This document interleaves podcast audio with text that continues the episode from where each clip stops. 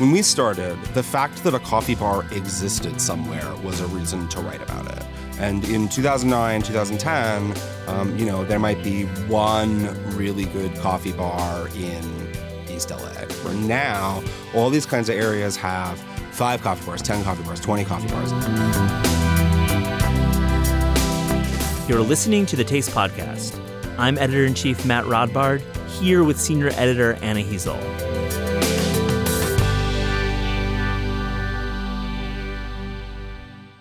Today on the show, Matt is talking to Jordan Michelman, one of the founding editors of Sprudge and a co author of The New Rules of Coffee.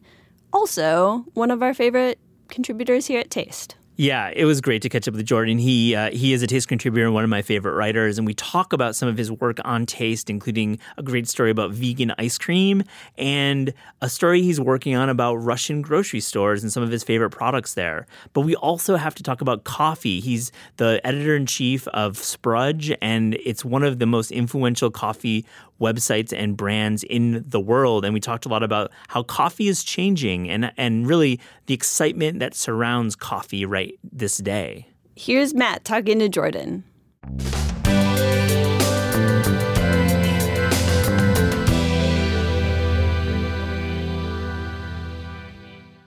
Jordan Michelman, welcome to the Taste Podcast. Thanks so much for having me. I'm really happy to be back, and I'm glad that the podcast is back. I'm like such a fan, and I'm really glad that it's happening again. And I'm thrilled that you're gonna let me talk to you about. Absolutely, we did a podcast with your partner uh, when we were promoting the new rules of coffee, Yeah. which you did with Ten Speed, which I love that book. Yeah, and that was like a big party, right? We were at Counterculture. a big coffee party Yeah. downtown, and then now here we are up in the Penguin Random House, uh, Yeah. high rise in in in uh, Hell's Kitchen Midtown. Up in the lab, um, I want to ask you first. Like you uh, come to New York, you're, you're, you're based in Portland, Oregon. Correct. Come to New York a few times a year, and I wanted to get uh, where do where have you been? You have great sense of what like where you want to go. You have always have great lists. Where where have you been in this trip? This is my first time here in two years since before the pandemic. Uh, the last time that I was here was in January of 2020, right before things got you know fully weird. And uh, so I really love the city. My f- mom and dad are both New Yorkers. I grew up in a very sort of New York expat family out in the Pacific Northwest. The joke was that our house growing up was the last stop on the L train, just like 3,000 miles uh, west. Yeah. Uh, so when I come out here, there's just a lot of.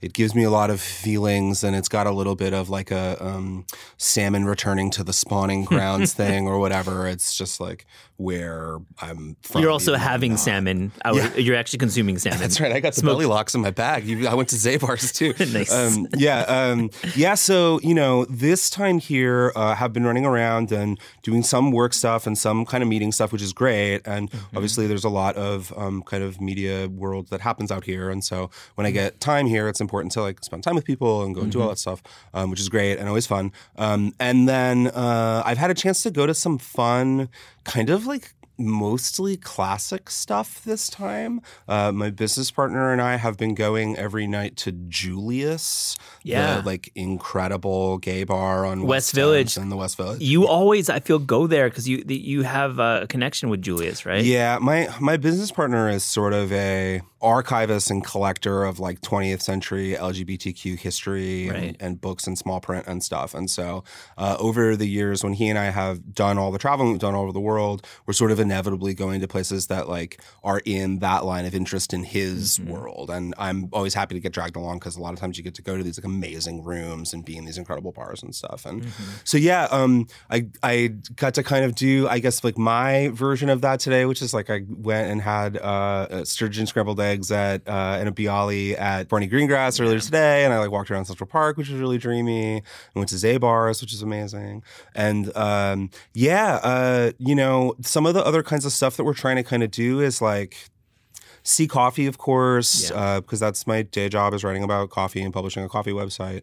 And in particular, trying to see some classic coffee stuff. So, like, I went, speaking of like the West Village, I went and got into Porto Rico. Oh, uh, of course, you went there. Yeah, it was the Nice. first time. I've been before a couple couple times, but I Sweet. had been maybe a few trips since I'd gone. Okay. And that was really interesting. And then also, I guess, sort of more recent history or 20th, 21st century coffee history, but like going to Abraço, Yeah. going to like the original Ninth Street Espresso which my business partner used to work at. Oh, he did? He worked there? Mm, yeah. Oh, no right. way. What year? Mhm. Yeah, in like from like 2005 to 2008. Oh, nice. The original. Yeah, the original Yeah, one, and yeah. he helped open some of the other ones. I think the 10th Street one opened when he was there, and Chelsea Market. Mm-hmm. Um, yeah, so spending some time in some kinds of stuff like that for a bigger project that we've been working on in stops and starts for Sprudge for a few years, and is finally feeling like is back to being something that we can properly wrap our arms around now.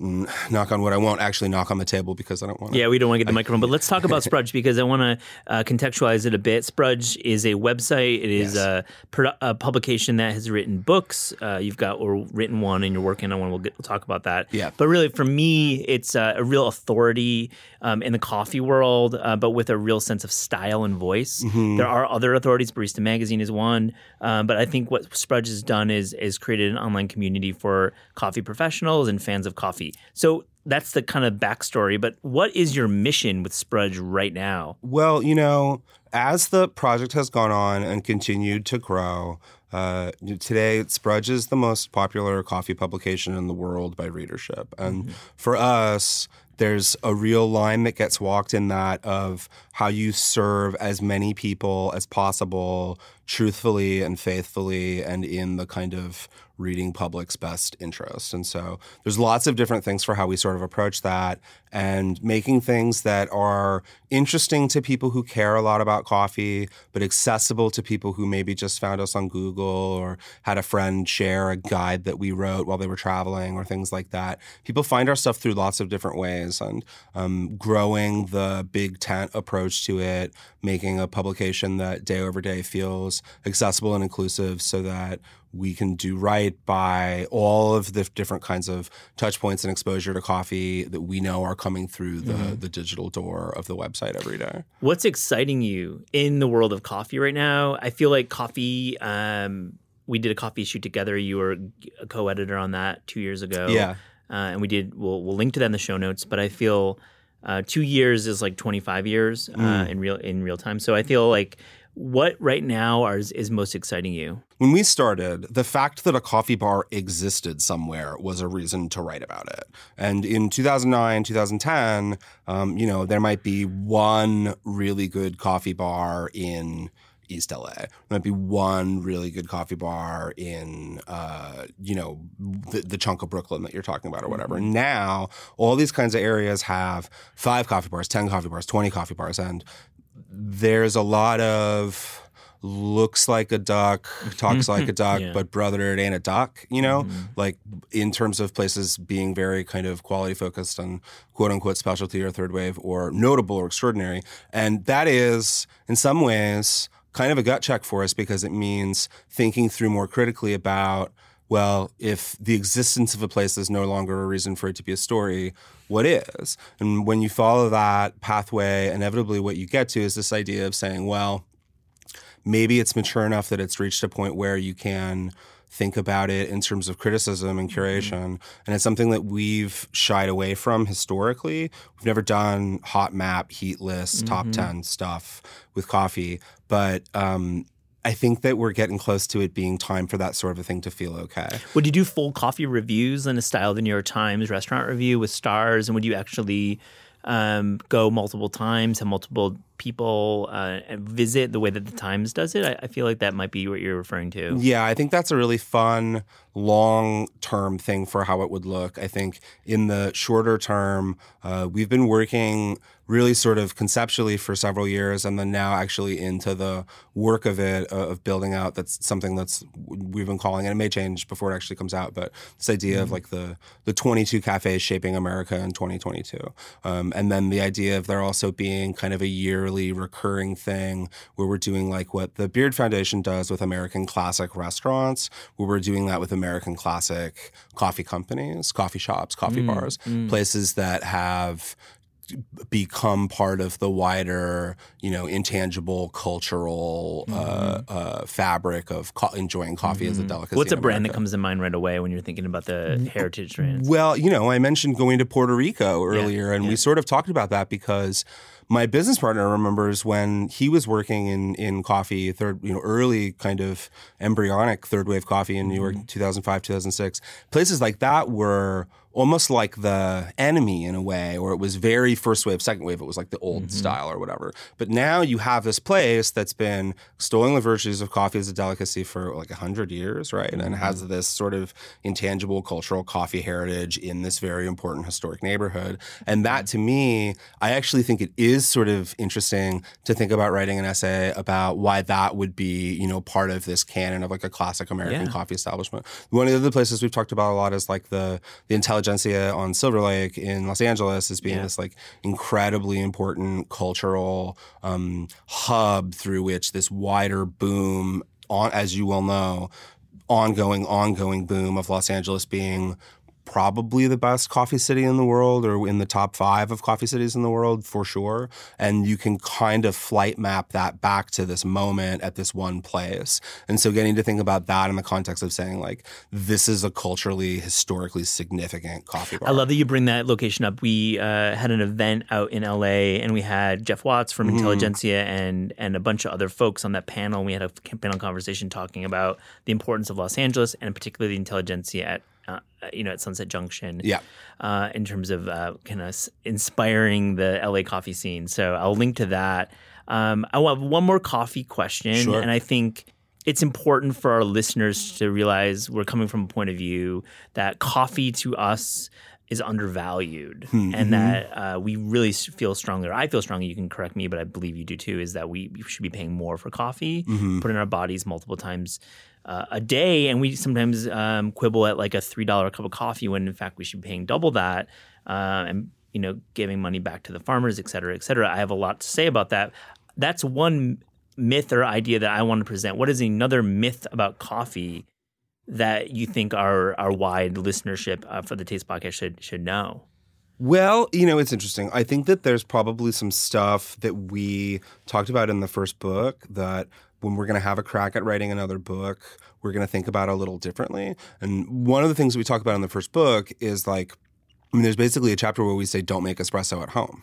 And like, I have had very earnest conversations with people uh, uh, at all different touch points in my life about like, just go to the coffee bar. They're going to have better gear. It espresso is a volume business. It always tastes better. All of the variables will be better dialed in at the espresso bar. Just go to the espresso bar, save your money. Well, maybe some of the tech and the interest in the home thing is caught up to the wider impulse to want to do these kinds of things at home. And it's something that I think that um, there's been some new products and innovation that have come onto the market since our first book came out. And I don't think that is going to be the path that we take with the second book we do. I actually think that you're going to see us really engage and embrace with it's sort of so you've decided to make espresso at home. Cool. I Let like us that. talk. Let us. We'll we'll hold hands together and Yeah. we'll take like a clear eyed view of how this can be done if you so choose. I like that you coming together um, and a mutual with a mutual understanding with your reader for the second book, as opposed to saying like these are all the things you need to know about coffee. Here Yeah. they are. Tell, let's talk a little bit more about your second book because Sure. when's it going to be out and Yeah. what's, what are the details? Great. So, um, so we're doing it with uh, with Union Square, um, which is the new reformatted of um, it's Sterling, right, is what the company used to be called, um, and it's through the wider group that's Barnes and Noble, and so there is this connectivity to Barnes and Noble with it, which we're actually really excited about. I mean, we both remember getting dropped off at the Barnes and Noble at the Tacoma Mall when we were teenagers, and like going and killing hours there, you know. Um, so it's a very I don't mean it ironically. Like we really do. We love that stuff, and so that connectivity to it, we're really excited about. But it will also be available at, in all different kinds of places, in indie cookbook stores, Amazon, and all the rest of it. Um, but uh, yeah, you know, the first book that we did um, with Ten Speed Press, we loved everything about the process of it, and it was done as part of a, a series, this New Rules series. There's a New Rules of Wine, which Jon Bonné wrote. There's a New Rules of Cheese, which Anne Saxelby wrote. Rest in peace. I know, rest in peace, poorly uh, of of blessed memory and Anne Saxelby. Um, and uh, I think there's one other one that they did, right? And there's another new rules. There's like, um, anyways. Um, so it was part of this series, and that gave us a template to work from, which for a first book was really great. Um, and we ended up writing a book that had a lot of kinds of feelings about coffee history and expressions of coffee culture, where it came from, where it might go. And all these kinds of things, but we never really told you how to make coffee in it. Like we never really were like, this is what you do, or That's like this, right. or like this is what you could do if you'd like. So it's really sort of more theoretical, and this second book is going to be more like practice, Like a it's, cookbook, like really. it's theory into practice. Yeah, and so Yeah. this is it's structured like a cookbook. It's like Cool. a coffee cookbook. The idea is that if you have been given a bag of nice coffee or purchased one from your grocery store or coffee bar, here's all the things you can do with it. And it turns out all the things you can do with it is, you know, a lot of things. Um, and that includes brewing coffee with it, which we're going to go into all different kinds of methods in detail and talk to some experts and get some different voices and perspectives and recipes and stuff. There's also all these things that you can do with it, you know, in the fridge for making cold brew and making shrubs and syrups and um, sort of stocking your bar, making spice rubs and um, even some baked goods. Where Coffee like, as an ingredient Yeah. is actually a pantry item. I That's love that. exactly right. And I feel so- the coffee flavor profile. Sometimes you assume it's one thing, and that it's a it's like coffee ice cream. Yeah. is what you think about. But co- clearly, coffee is used in like like red eye mayo. Yeah, for exactly. example, like We're- David Chang, great recipe from his book. Yeah, yeah. Um, and we're gonna show you like a like an awesome espresso brownies. Yeah. And like uh like kind of tell a little bit of pocket history like of the coffee cake, like as a as a cultural thing, the Yeah. coffee cake, where the coffee cake comes from and sort of its place in American diner pantheon alongside a cup of Are coffee. coffee cakes is that a Jewish thing? Because I feel like my grandmother, Jewish grandmother, in Skokie, Illinois, always had it around. But that could be just my blind spot. Is it is it a wider thing? My understanding uh, at this point, and we're not into the research part on it yet, is that it is more like a pan Central European thing. Okay. Um, and that the coffee cake, as we know it in America, has its roots in a German baking tradition, um, and that Yeah. is has some attachment to different like German cakes and strudels and things like that. Hey, that. my grandmother born in Munich, Germany. Yes. Maybe so. There's it. some attachment there, but uh, um, it's certainly something that's become you know adapted and accepted as this like diner culture thing, Yeah. and that has a lot of overlap with American Jewish culture. And um, getting to explore some of that kind of stuff, you know. For like a page or like two pages. Yeah. It's going to be really, really fun. Um, and then the last section of it is coffee at the home bar. And that's going to be, you know, some interrogating like, if you would like to make a really great espresso martini at home, we're going to, Yeah. we're going to teach you how to do it. But also things like kind of arguing for coffee as an interesting thing to do with like flavored spirits and how to make your own coffee vodka and some stuff like that. really exciting book. I can't wait to read it. It's Yeah. gonna be out in a couple years, I would imagine. It'll be out in fall of 2023. Probably about 30% of the bar stuff will be zero proof. There's going to be a big Ah. focus on zero proof stuff in it. Um, I want to segue away from coffee and just talk about your journalism because while running Sprudge, um, you have a really active and robust journalism career. And I've been able to work with you and had the pleasure of working with you on many stories at Taste. I actually want to ask you about your Punch story, which won a James Beard Award uh, about about water. Yeah. I, I feel like that was such an amazing. Um, expression of you as a as a journalist. I think that you bring a lot of passion. You're a connoisseur, you're a collector, and you bring a lot of passion to the page. It wasn't just um, writing; it felt like it was part of you in that piece. So Thanks. I appreciate that. Sure. It's a little surreal being here in New York. One of the things I I've had a chance to think about it a little bit more is when all that stuff happened, it was the worst of the worst of the pandemic. Like that that digital James Beard thing in 2020 and whenever it was April. So there was no party. There was no thing. And for somebody like me who doesn't live here and is kind of coming at this stuff as a little bit of an outsider, I um, wish that there had been because I would have got to go and meet all these people and go and be part of this thing or whatever. Uh, and I sort of, uh, it's bittersweet because I mourn that a little bit, but obviously also like having that happen. I mean, you know, they, we could have, it could have happened on the moon and I still would have been um, happy about it. So, but it's been fun to be back here again since that happened because it does sort of uh, change what some of the opportunities that let's talk about the have. story itself too. Uh, what were you doing there? What were you saying about bottled water and mineral water, and and kind of our our maybe misperception or misread of mineral water? I think that when I came to the people at Punch, I was unknowingly solving a problem for them, which is a lot of times Hmm. the best thing you can hope for as a freelancer. So you come in with an outside perspective and you solve a problem or you answer a conversation that that editorial team had been happening So true. unbeknownst to As, you. which I was part of at the time. Yeah. And I think that you all had had a lot of conversations about uh, does anybody have anything more to say about the LaCroix thing? Does anybody have anything more to say about what the sparkling water, what this kind of is? And I was able to come in and say, well, yeah, there's this sort of whole culinary world that's that's presented by mineral water that is kind of weirdly uninterrogated. And so let's talk about what that means. And there's some parts of the world where it's synonymous as like a health beverage. Mm-hmm. And then here in America, mineral water and bottled water has a sort of different narrative track of being wrapped up in wealth and privilege and mm-hmm. sort of high society or whatever. You know, the fridge of Evian, or I talk about like the Frasier Crane drinking the mineral water on yeah. Frasier in the 90s and that kind of stuff. And um, anyways, the truth of it is sort of in between all those different kinds of things. And um, I, in researching the story, I got a chance to meet people who make their whole careers doing nothing but consulting on mineral water, educating on mineral water. There's mineral water sommelier courses you can go to. And I got to sort of link arms with the reader and go and investigate some of that kind of stuff a little bit, which was really fun. I learned a lot about it along the way too. And um, I just also really love mineral. I'm like, I really love So to I'll link to that. Uh, great story. Let's talk about some of your taste writing because you've written about a range of topics that I feel uh, only you could cover and give justice. One of them is vegan ice cream. Yeah. You came to us and said, I'm out in, uh, I'm out in Portland. I'm seeing something, Matt and Anna.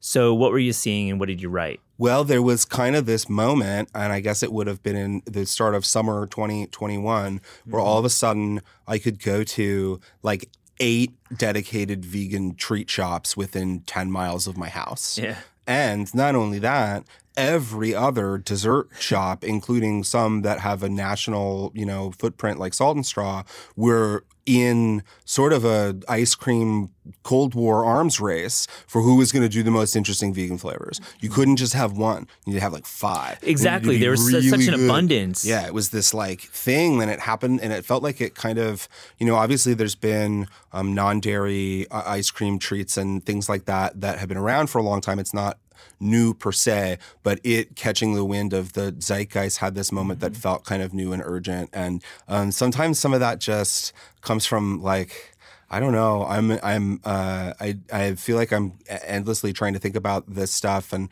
every once in a while you'll be walking around somewhere, or driving around in your car, or something. You have this thing, and you're like, hmm. that is a story. The fact that there are ten of these fucking things that yeah. I can go to is like interesting, and it's just hiding there in plain sight. I felt like that piece was really uh, nailed. That actually these flavors um, and these style, the style of ice cream uh, transcends uh, yeah. any kind of restriction. There, it's actually yeah. a flavor profile and a style of ice cream that should be celebrated on its own. Yeah, and I think also with the ice cream specifically, um, you know, I am not a great fan of personally from a, from a culinary perspective of uh, some of the mock meats and substitute meats. Mm-hmm. I respect what it means, and I think the possibilities of it are interesting. But as a mm-hmm. as a diner as somebody who's eating the things. I have it's been a mixed bag for me personally. Mm-hmm. but the vegan ice creams are really good. Yeah. And, and when you're talking about ice cream all you're really talking about is you know the texture and the base. But using whipped you know whipping up a, a non-dairy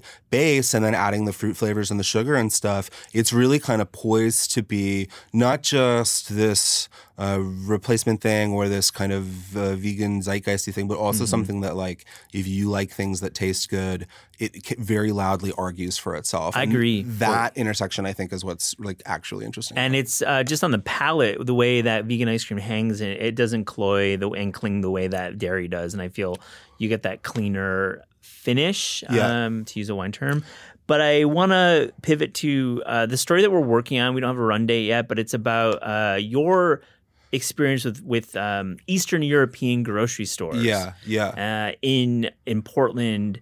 Uh, so what is what is the what do these grocery stores tell us about ourselves? Well, there are all over the country, and um, certainly a great many of them here in New York, and especially out in Brooklyn, um, at, at, like Brighton Beach mm-hmm. and uh, Sheepshead Bay, and particularly in that part of Brooklyn, um, a interconnected network of Russo Euro mm-hmm. Central Eastern European European kind of pan continental grocery stores that are very focused on imported products coming from Russia and Romania and Bulgaria and Hungary and uh, all you know Ar- Armenia and uh, Georgia and all across that world, um, and then also selling products that cater to that market that happen to be made in the United States. Like I've learned like the sour cream, the Smetana sour cream, which is something that I'm like obsessed with. I Oh my gosh, we've talked about it a lot. I love yeah, that. I really, really like it. Oh my god, All the great smetana in America actually gets made in the same production facility in Brooklyn, and they make it in these different styles. That's like a Lithuanian one, an Mm-hmm. Israeli one, a Russian one, an Amish one,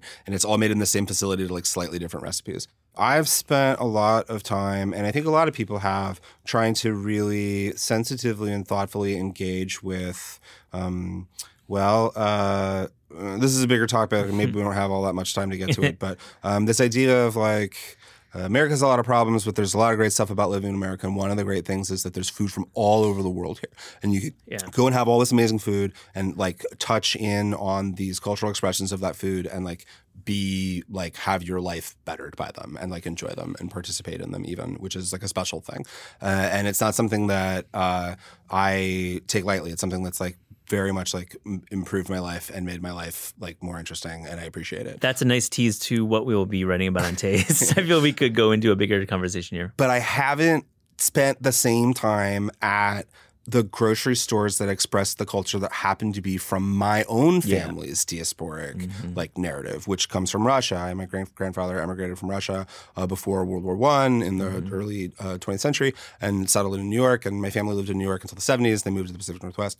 And uh, um, anyways, these kind of grocery stores um, they offer a taste of home for people from those parts of the world to come and find the specific products they want, find the pantry items that they want to have cook with, and where I really kind of got the the the major, you know, I started going to these places looking for water. Like I started going for the mineral water because mm-hmm. to go back to that story, you know, most uh, like most American grocery stores will have like a couple of bottled waters, and most of it's just like filtered tap water or whatever. But if you go to the Russian grocery store, mm-hmm. they'll have 20 mm-hmm. import site sus- spi- site specific, spring specific. Distinct mineral waters from all over Central and Eastern Europe. And that's really, really fun, but you have to kind of go to the specific place to get it. And eventually I started going being like, oh, yeah, well, I'm going to get the bread and I'm going to get the butter and I'm going to get the other So you start picking up more items stuff. in the waters. Yeah, yeah. Love that. Um, you wrote a piece for the San Francisco Chronicle. I wanted to close with your journalism with this one because it just came out, and um, I don't want to summarize it, but it was in general that the natural wine movement has taken a leap in a cool direction. Hmm. Explain the story. I, I thought it was pretty cool. Yeah, um, yeah. I got a chance to work on uh, a piece for the San Francisco Chronicle talking about a bar that uh, had this sort of whole interesting pandemic narrative of being digital pop up and then wine delivery, and then has finally settled into a physical space that's in the Mission District, and it's called Bar Part Time, and um, it's run by people who kind of are walking this twin path between uh, Bay Area natural wine culture, working at natural wine establishments, and then nightlife, DJs, dance clubs. Um, and they have fused those things together into a place that um, essentially functions like a discotheque, like a millennial discotheque or whatever, millennial and, and under. The average age when I was hanging out at this place was probably around 25. Um, and Really? but wow. So it's different than Four Horsemen. different than and Four what Hor- what James no, no, Murphy's no, no. doing. This is not Brooklyn. sit down Michelin. Very, very different. Yeah. Um, uh, and everything they sell is natural wine. It's a bottle shop. All they sell is natural wine. So it functions in this way that I think feels familiar with the nightclub, nightlife stuff. And there's some delicious tension to what it means for things like that to exist again after the pandemic. What it means to be in a room like that again after the pandemic, or towards the end, whatever, wherever the fuck we are, mid-pandemic. I don't know what the right way to talk about it is. We But- say post pandemic here with a big knock on wood. Okay. I, feel. That's good. I won't knock on the table. Yeah, But yeah. um, uh, but yeah. Um, but to have it have fused with the natural wine thing, which um, for a very long time has sort of just been you know uh, largely thought of as like an intellectual kind of pursuit or pretty Mm-hmm. esoteric and obscure. To have nightlife and youth culture fused with natural wine in this really explicit way at this one very specific place. Um, well, I came in as an outsider and solved the problem because the editors there had been kicking Mm-hmm. around how to talk about this place and talk about what it means because they knew it was a hit. They knew it was really popular. And I was able to kind of come in and say, um, I think there's some stuff that's cool about this. I think there's some stuff that's weird about this. Mm-hmm, and um, will you let me go and write about it, but do it, you know, experientially? So how do you enjoy natural wine, if you're like listening to like a Milo track or cut copy or or whatever, a jungle DJ, um, how do you express a wine? like the, the, the profile of a wine if if it's like in a club. Like I feel like bottle service is there to serve a purpose. It's Yeah. usually just to get drunk and then go dance or enjoy yourself at a club. So how do you merge? Because I feel like natural wine needs to be a little quieter than a club.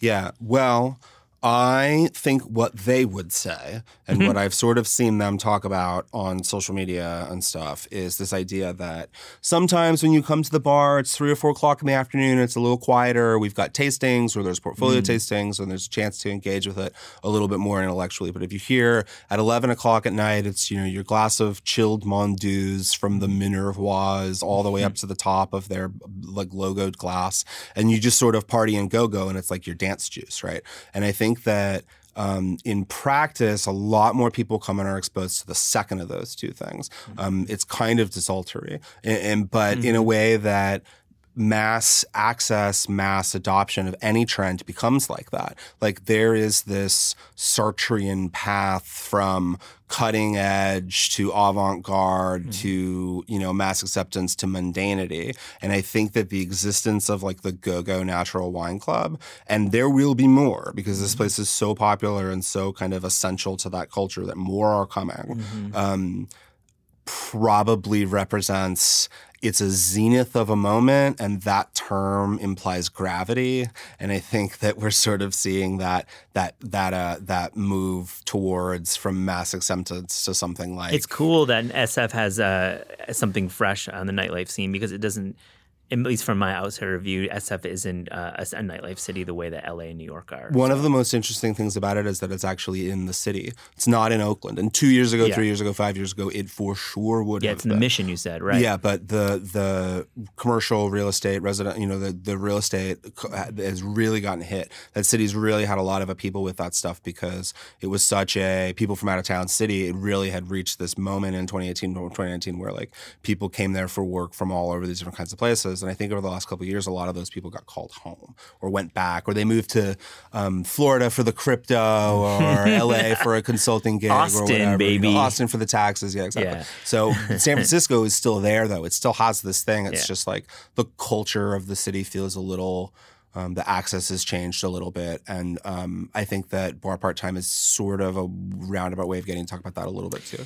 We ask all guests on the Taste podcast if there was a dream cookbook project that you could work on without a, a budget, meaning you don't have to worry about money, without a deadline, which means you don't have to worry about time. Yeah, What would that book project be? I thought about this and thought about this and thought about this today, walking through Central Park, walking around the city, trying to figure out how to answer this question. And I think there's a sort of a couple of different roundabout ways of doing it. You know, I would love to someday get to read a really great cookbook that was about um, Amsterdam, Indonesian, and Surinamese cuisine. I don't think I'm the right person to write it, but I would love to buy that cookbook and cook through it and like get to experience it. Dutch colonialism? Yeah, that whole story, Yeah. but what that's like with the food now in Amsterdam, because it's such an incredible um, food city and place to go and eat and go and experience it, and it's kind of it's perhaps undertold, at least like globally undertold.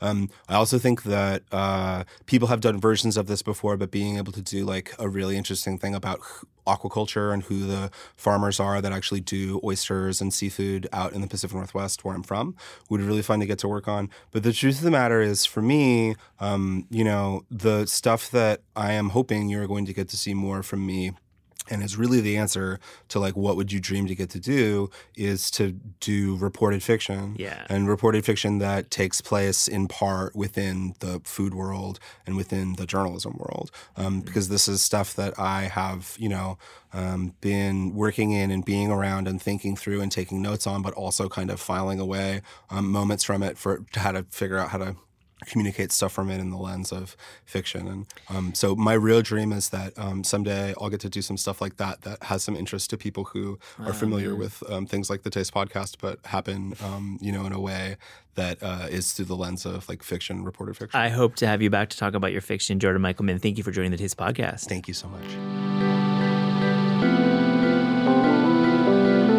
The Taste Podcast is hosted by Matt Rodbard and me, Anna Hezel.